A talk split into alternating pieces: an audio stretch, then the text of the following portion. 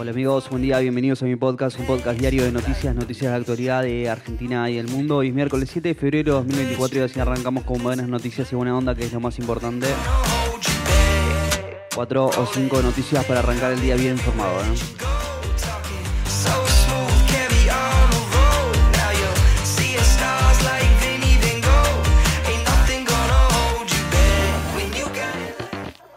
Revés del gobierno por la ley Omnibus, tras una negociación fallida, el proyecto vuelve a comisiones. Ayer la Libertad Avanza decidió levantar la sesión en la que se votaba en particular el contenido de la iniciativa aprobada la semana pasada en lo general.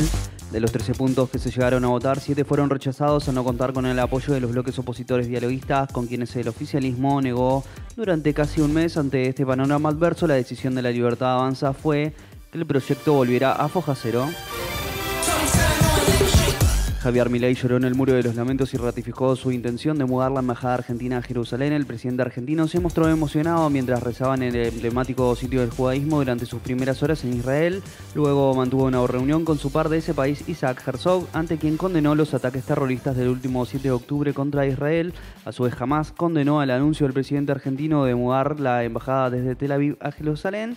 Sin embargo, Milei ratificó hoy su posición durante una reunión con Benjamin Netanyahu, el primer ministro israelí.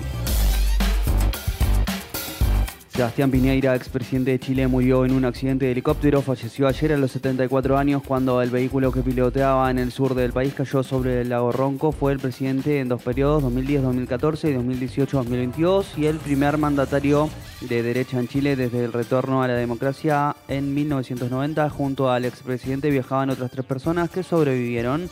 Gabriel Boric, sucesor de Piñeira, decretó tres días de duelo nacional. Hoy habla un funeral de Estado. La sensación térmica llegó a 43 grados en el AMBA y hubo 70.000 usuarios afectados por cortes de luz. El gobierno de la ciudad de Buenos Aires anunció un proyecto para que los hospitales prioricen la atención de los porteños.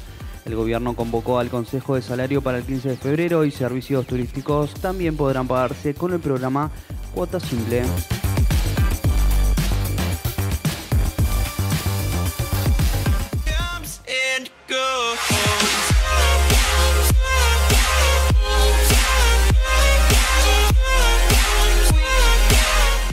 Bueno amigos, si llegaste hasta acá te lo agradezco mucho. No olvides suscribirte, darle al follow y compartir. Te espero mañana con más y más noticias y buena onda que es lo más importante. Chau chau.